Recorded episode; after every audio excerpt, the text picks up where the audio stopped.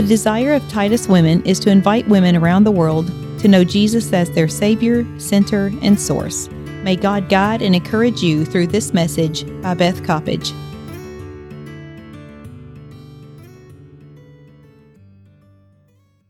I want to read Jeremiah 36. Okay? We'll start in Jeremiah 36. Now it came to pass in the fourth year of Jehoiakim, the son of Josiah, king of Judah, that this word came to Jeremiah from the Lord, saying, Take a scroll of a book and write on it all the words that I have spoken to you against Israel, against Judah, and against all the nations, from the day I spoke to you, from the days of Josiah, even to this day. It may be that the house of Judah will hear all the adversities which I purpose to bring upon them, and everyone may turn from their evil way, that I may forgive their iniquity and their sin. This is chapter 36 chapter 39 is the fall of Jerusalem. And what is God doing? One more time, I've said it to them through the preaching word. I've said it to them through metaphors. I've said it to them through word, word pictures. Now maybe if we write it down, maybe they'll read the writing and their hearts will turn. So he says, uh, so they may turn from their evil way and I will forgive their sin. God is so willing to forgive and to meet us if we will just let him. So Jeremiah called Baruch the son of Neriah, and Baruch wrote on a scroll of a book all the instructions of Jeremiah, all the words of the Lord which he had spoken. And Jeremiah commanded Baruch, saying, I am confined. I cannot go into the house of the Lord. You go, therefore, and read from the scroll which you have written at my instructions, the words of the law, Lord, in the hearing of the people. And the, uh, in the hearing of the people in the Lord's house on the day of fasting. And you shall also read from them in the hearing of all Judah who come from their cities. It may be that they will present their supplication before the Lord, and every one will turn from his evil way. For great is the anger and the fury that the Lord has pronounced against his people. And Baruch, the son of Neriah, did according to all that Jeremiah the prophet commanded him reading from the book the words of the Lord in the Lord's house. So he read all the words in the Lord's house. Some of the noblemen heard him. And we pick up the story, if you would, over in 19. And then the princess said to Baruch, Go and hide you and Jeremiah, and let no one know where you are.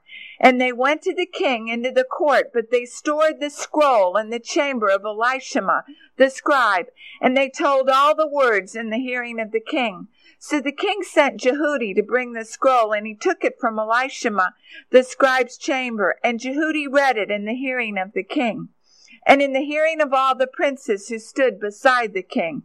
Now the king was sitting in the winter house in the ninth month with the fire burning on the hearth before him. And it happened when Jehudi had read three or four columns that the king cut it with the scribe's knife and he put it into the fire that was on the hearth until all the scroll was consumed in the fire that was on the hearth. Yet there was, they were not afraid, nor did they tear their garments. The king, nor any of his servants who heard all these words. Nevertheless, Elnathan, Delaiah, Gemariah implored the king not to burn the scroll, but he would not listen to them. And the king commanded Jerahmeel, the king's son, Seraiah, the son of Azriel, and Shelemiah, the son of Abdeel, to seize Baruch, the scribe, and Jeremiah, the prophet, but the Lord had hidden them. And then I'd like to read Philippians 3 7 through 10. But what things were gained to me, these I have counted lost for Christ. Yet indeed I count all things lost for the excellence of the knowledge of Christ Jesus my Lord, for whom I have suffered the lost things and count it all rubbish, that I may gain Christ and be found in him, not having my own righteousness which is from the law, but that which is through faith in Christ the righteousness which is from God by faith, that I may know him, and the power of his resurrection, and the fellowship of his suffering, and being conformed unto his death. Dear Jesus, We just pray today that you might come. We believe you have something to say to our hearts. And Jesus, we ask that you might come by the power of your sweet Holy Spirit to speak to every one of us. We pray today that out of out of this time around the word that you might make radical Christian women out of us. Radical in the sense that today is the day we totally sell out to you 150%, every cell, every chromosome, every part of who we are. And that, Lord Jesus, you might move today to make us women after God's own heart. Jesus, we plead the blood of Jesus over this time. We bind the evil one over this time. We pray that, Father, when we have left here, we will know that we have met with God. And we thank you, Father. Open the word to our hearts. In Jesus' name, amen. Jeremiah 5 1, the theme for the book, run up and down through the streets of Wilmore, Kentucky, Lexington, Kentucky, Nicholasville, Kentucky, Mount Sterling, Kentucky, Harrodsburg, Kentucky, Georgetown, Kentucky, and see if you can find how many? One woman who seeks truth and does righteousness, and I can forgive the city. And truly, God found, when He found Jeremiah, He found one. Today, our lesson is on the incredible faithfulness of the person of God Himself to the people of God. It is on the incredible faithfulness of God Himself to the prophet Jeremiah. It is on the incredible faithfulness of the prophet Jeremiah to God and the way God strengthened him. Let's look at chapter 34. When we look at chapter 34, the word of the Lord comes to Jeremiah and, and he says once again that judgment is coming upon the people of God. Now Zedekiah and he says to Zedekiah, he says, repent, repent, turn from your evil ways and, and go with, go with Babylon and let, and, and surrender to Babylon and, and I will take care of you in the far country. But Zedekiah isn't ready to do that. He's not ready to do that.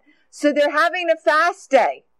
The Jews are because of the pressure of the siege and, and they, so Zedekiah issues an order and he says, let's free all the indentured servants and slaves because every seven years, all the indentured servants and slaves that were Jewish were to be freed. So they, they were trying to bargain with God. So what, eh, the pressure's on. They're having a fast day. They're fasting and seeking the Lord, but we know it's in pretense instead of reality because God has already said, this is what I want you to do. Surrender to the Babylonians and let me take care of you in Babylon. They were unwilling to do what God wanted them to do, but they still kept up their religious form and very serious religious form. We think of fasting as one of the highest things. So they fast. And then he said, let us make a covenant. And he uses the word covenant in eight. He says Zedekiah made a covenant with the people who were at Jerusalem to proclaim liberty with them. He, he said, let every man set his servants free that need to be set free. They have not, these were people who have not been able to pay their debts or people that had been in trouble with the law and had been bought and put into slavery. Now, it, about that time, and he puts it in covenantal language. We'll make a covenant to set all these people free. The king with the people. Well, then what happens? Trouble comes with Egypt and Necho is coming against him. And so Assyria, uh, uh, Babylon leaves the, the sieging of Israel and goes to work to attack Egypt. So for a few moments, for a few, a little while, the pressure is off Israel. So what happens? He cancels the covenant and he says, wait a minute, I changed my mind. He said, it's all off and they take their sla- their indentured servants they've set free and they put him back into slavery. So that the minute, so what happens, what I believe God is showing us here is that if you and I do not keep our covenantal commitment with God, so that you and I are all his and we are, and he is all ours. And that we are walking in obedience, whether it's convenient or whether we like it or not, or whether we even understand it or not. If we are walking in obedience to that covenantal commitment, we will keep our covenants with each other. We will keep our covenants much in our marriages. We will keep our covenants with our children. We will keep our covenants with our older parents. We will keep our covenants with one another.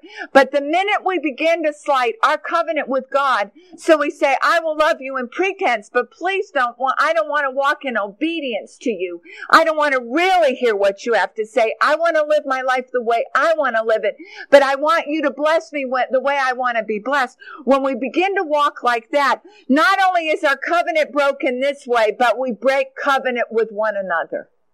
So that we talk about covenant, but we break covenant. That is why there is no difference in American evangelicalism between the divorce rate between, eh, between the Christians and the non.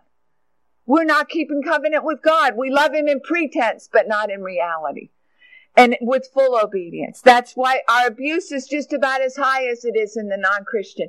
We have all the sins of the community and the world around us and the culture around us because as believers we are not wholly His and we are not keeping covenant with Him. And the holiness of Jesus is not permeating every fiber of our being because there's still parts of it where I just don't want to obey in some areas of my life. I just don't want to hear. It's very much like when we call our kids in from the backyard and say, okay, it's time to come in. And you can have, I remember, kept calling, Billy, Susanna, Billy. I was always playing in the back pasture, so he never could hear me. And there I was yelling like a little banshee mother all over the neighborhood. And he was very easy for him just to turn and not hear. So that's when I got a bell. and I said, if you hear that bell, I will ring it three times. If you not hear by the third time, woe be unto you. so that the Lord is trying to say that to them, woe be unto you, but they didn't listen. Now 35, once again, God comes teaching them and he gives a concrete example of the Rechabites. And who are the Rechabites? The Rechabites are descendants of, of Mo- the, the Midianites, the Kenites, Moses' um, father-in-law, and remember his little wife was um, a, a Kenite. These are some of this nomadic people that are related by marriage to Israel. They're called the Rechabites. And their great great grandfather, Jonadab, had said to them, when he died, he said, I don't want any of you to drink wine or, or strong liquor, and I want you to stay a nomadic people. And for generations, even though wine was very prevalent and grapes were very prevalent, these people had not touched wine. For many years, and for uh, since then they had been nomadic people. And it's, and so they had obeyed the patriarch of the family because this is how he said how he wanted them to live. I want you to stay separate unto yourselves.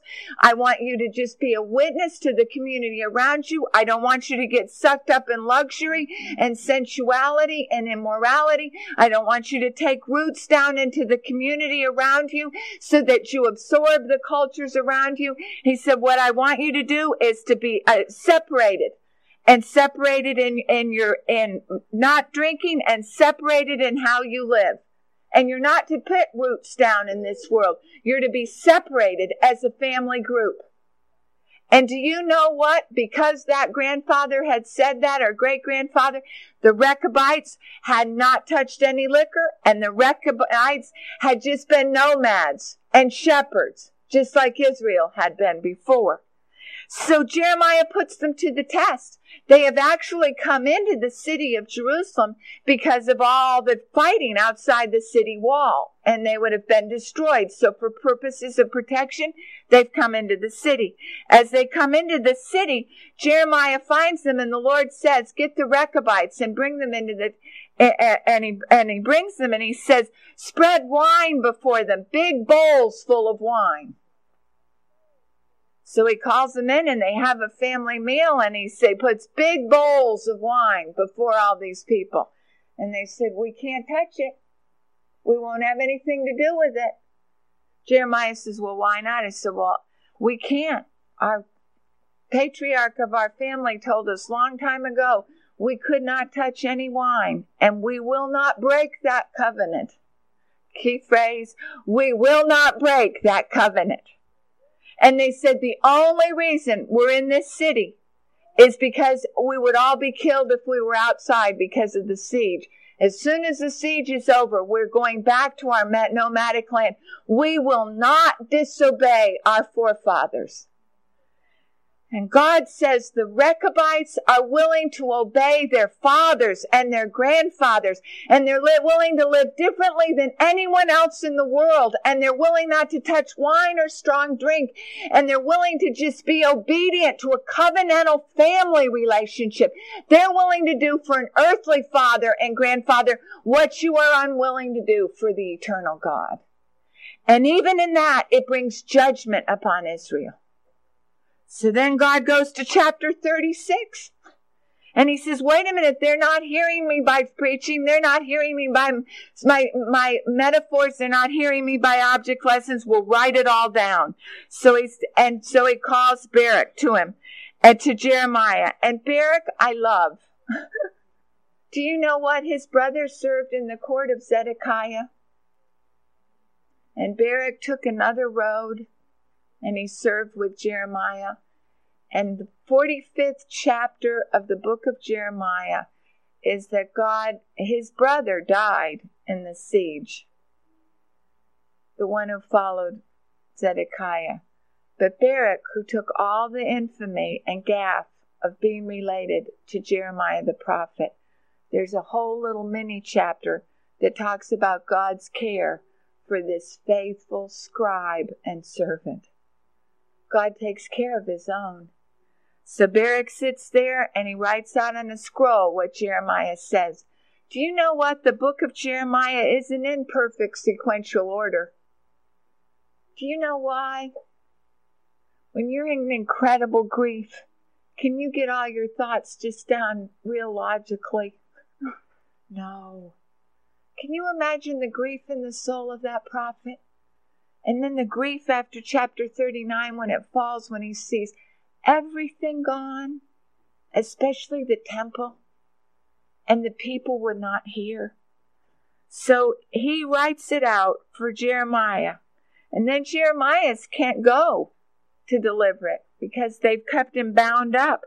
So Baruch takes the scroll and goes to the temple and he reads. And as he reads the scroll, and shares what God's going to do and the judgment that's coming. Princes, some of them begin to hear it and they're afraid. And they said the king needs to hear that. So they take, um, the princes say to Baruch, go hide and hide Jeremiah. And then don't let anyone know where you are, but give us the scroll. And then we have here Jehoiakim, who is absolutely evil as the king, and he takes part of that scroll and rips it and burns it up. Rips it and burns it up. Rips it and burns it up. Once again, God is showing the incredible hardness of heart of the people of God and of the leadership of God. And in chapter 37, what happens? They have to start again God says, rewrite it, write it again. That's what you and I read when we're reading the book of Jeremiah. So they write it again. Jeremiah is imprisoned. Uh, Zedekiah says, uh, the word of the Lord came, and Zedekiah uh, sent to Jeremiah and he said, What's going to happen to me?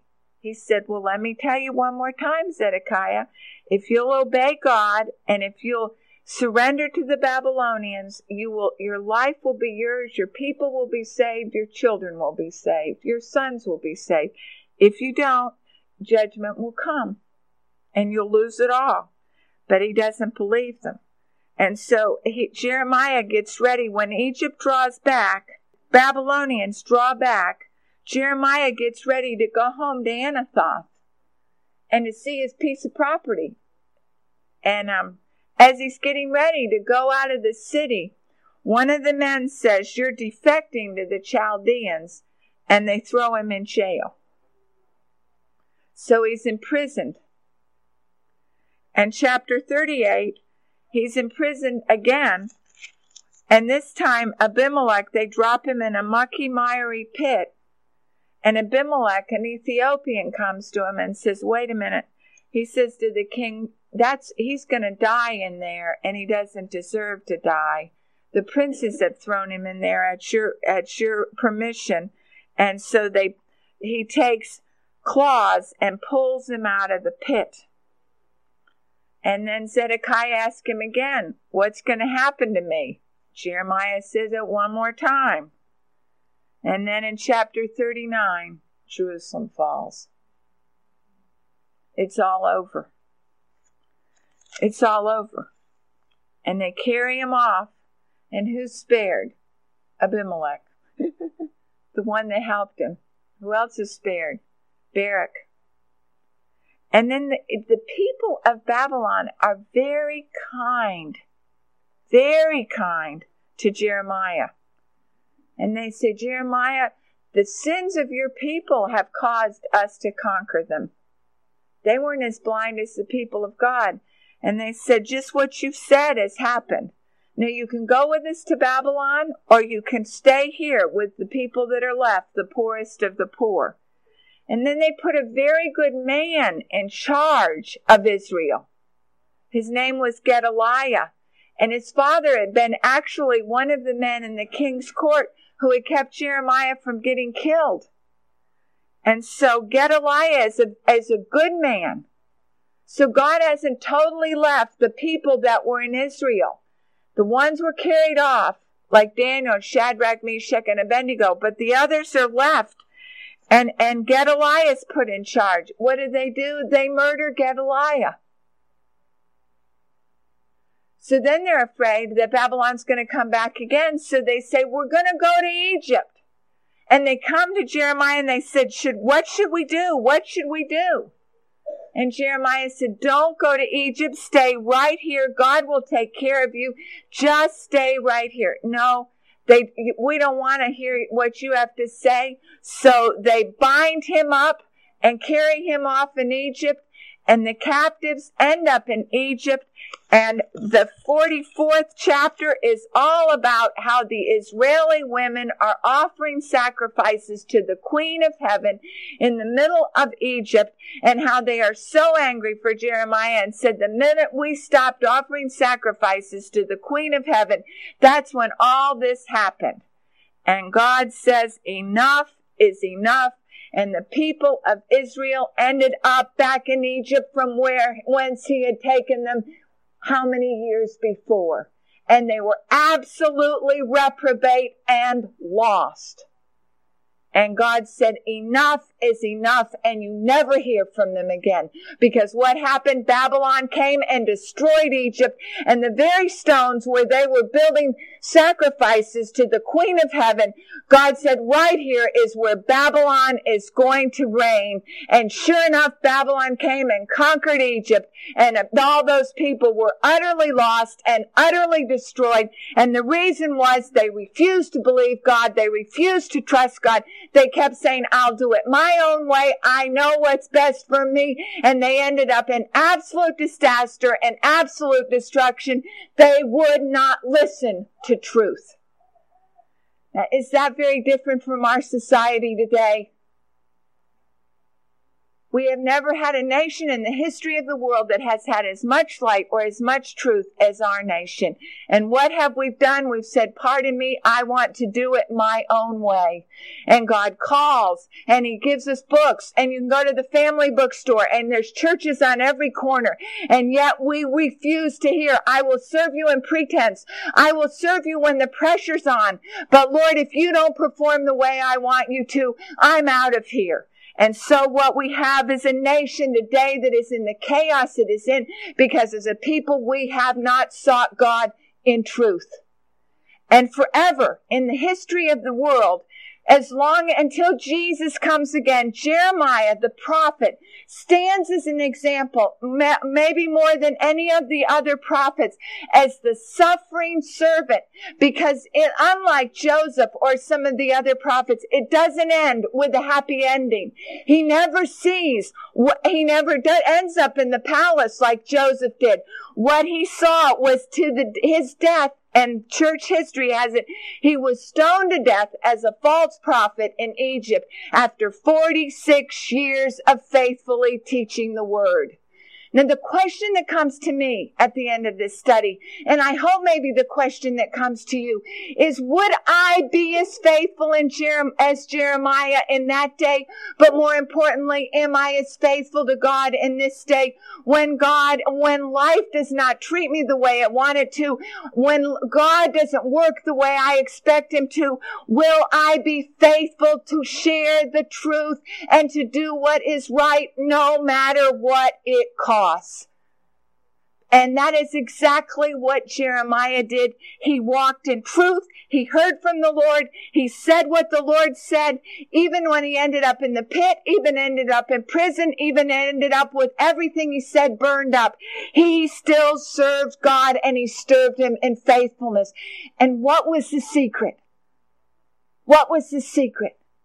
The secret was in chapter one, where God says, I will make you a fortified city, an iron fence, and a brass wall, and I will be with you to deliver you. I will be with you. The promise of the personal presence of Jesus Christ in his life. So that what carries you and I from birth to death, what carries us in our relationship with God, it is his presence as we come from the fire and then keep going back into his presence, back into his presence, back into his presence and living in the presence of Jesus so that we begin to know as we live in that presence, we can see clearly. We can hear clearly. We can understand clearly and we can know what truth is and we can walk in it. And God's asking today for some women who will begin to be all His and will begin to say, Jesus, I want to just be all yours. And I want to walk in truth.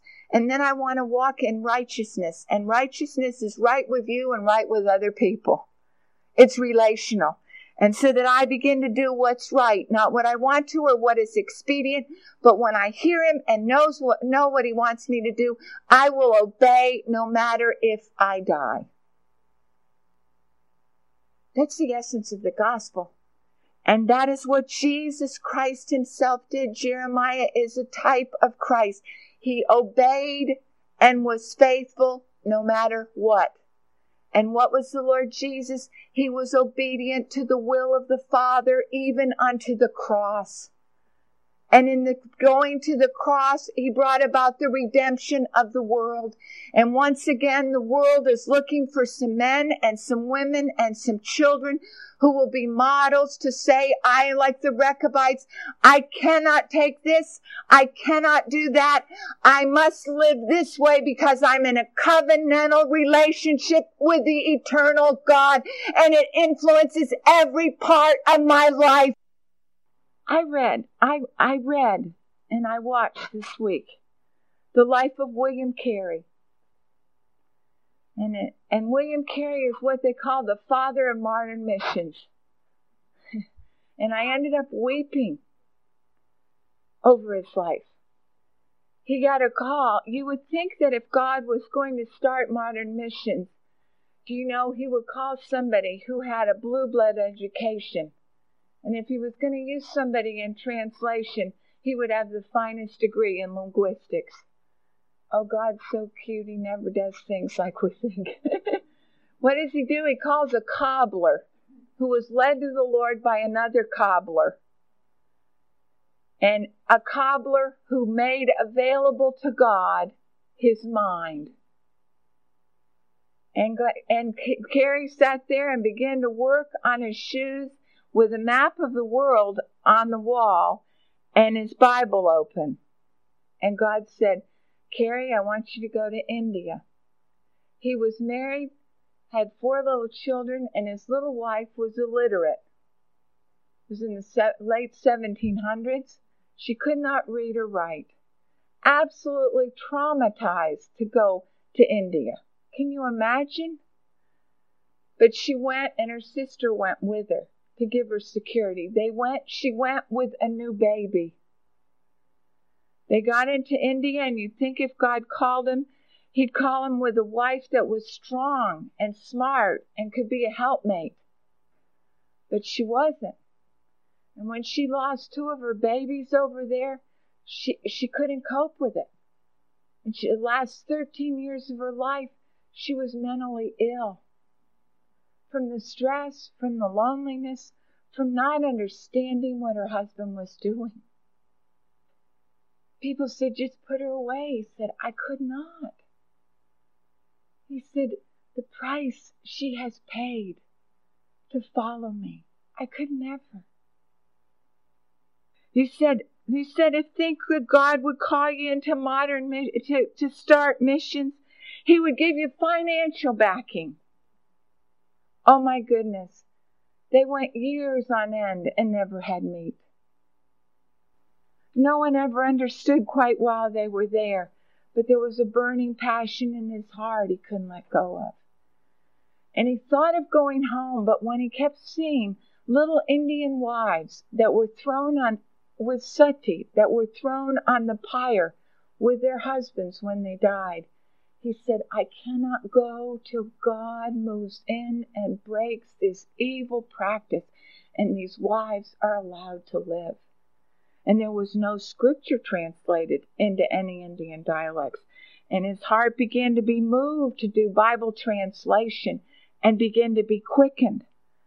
God sent over two other people to help him, the Marshmans and Ward. Ward was a printer. He arrived when he finished the New Testament in Bengali. They were thrilled. Do you know what? One night, when they had most of the things in translation, the printing press went up in absolute frames, and every bit of his labor was lost and like Jeremiah, he had to begin at the very beginning. It took seven years before he got the first convert. And the first one was allowed to live, the second one was martyred. Then you think, well, Lord, please, couldn't it be a little bit easier? kept on preaching, kept on writing, kept on translating, and he didn't quit because of the call of God upon his heart. He worked with Marshman and Ward, and they lived on, they had the printing press, they taught school, everything they got, they put together for the work in India. And they just ate put on their backs and ate, and what they wore, that's all they took for themselves. One of the most painful things was when the Little Missionary Society in England accused them of unnecessary luxury and gave him a very hard time. When he actually died, the bank that they had put the money in for all the Indian work went bankrupt.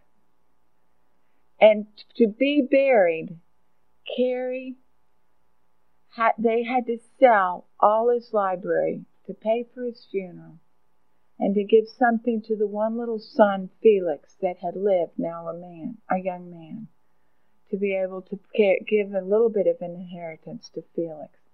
He died with absolutely nothing physically. But let me tell you what he left. Two hundred years after his death, the Indian government published a postage stamp in his honor. He had translated, in spite of all the trauma in his life, the Bible into six different languages, portions of it into 29 more. He had established a hundred schools for boys and then the cataclysmic thing for little girls as well. He had started Serampore College, that's now a leading Indian university. He had started the first horticultural society in India because he was always working with plants and botany to help the Indians to know to improve their diet and the way they lived. He started the very first Indian newspaper. He wrote dictionaries and grammars in five different languages. He worked with Raja Ram Mohan Roy to get rid of sati, and it was absolutely abolished because of their work on it, the destruction of little widows. He translated Indian literature into Bengali, and he started the Bengali Renaissance for the Indian culture. His motto was expect great things from God, attempt great things for God. In 1793, when he sailed to India, it was the beginning of modern missions, and he became a lifelong friend of India that India has never gotten over the impact of one man who paid the price to share the gospel. Do you know what you and I want? We want to be able to live for Jesus we want to be able to reach the world for Jesus, but we don't want to suffer and we don't want to pay a price. And you know what he said? That I might know him in the power of his resurrection and in the fellowship of his suffering. At the end of our time today, I would like to call you and I as women into radical discipleship to Jesus Christ. The question for me today is there something in my heart that not only would live for Him, but would die for Him? What are we willing to suffer that others might know Jesus Christ? To get our hearts ready in preparation for our prayer walk, to get our hearts ready to give us a spirit of what it meant for Jeremiah for 46 years to faithfully share Jesus and only get rejection and rebellion. But the end isn't yet. The church, the remnant came back from Israel and from Egypt, uh, from Babylon, and when they came back, they never again worshiped false idols. They never again gave them as a whole people group to lasciviousness and to, to wicked immorality. They came back, and there was a remnant that had a heart for God. And out of that remnant, who came? Jesus. Jesus came. And God is asking today for a remnant that would come out of our group, a remnant that would say, Jesus, we want to share you with the whole world, and we want to be faithful and appropriate your faithfulness to us to share with the lost world.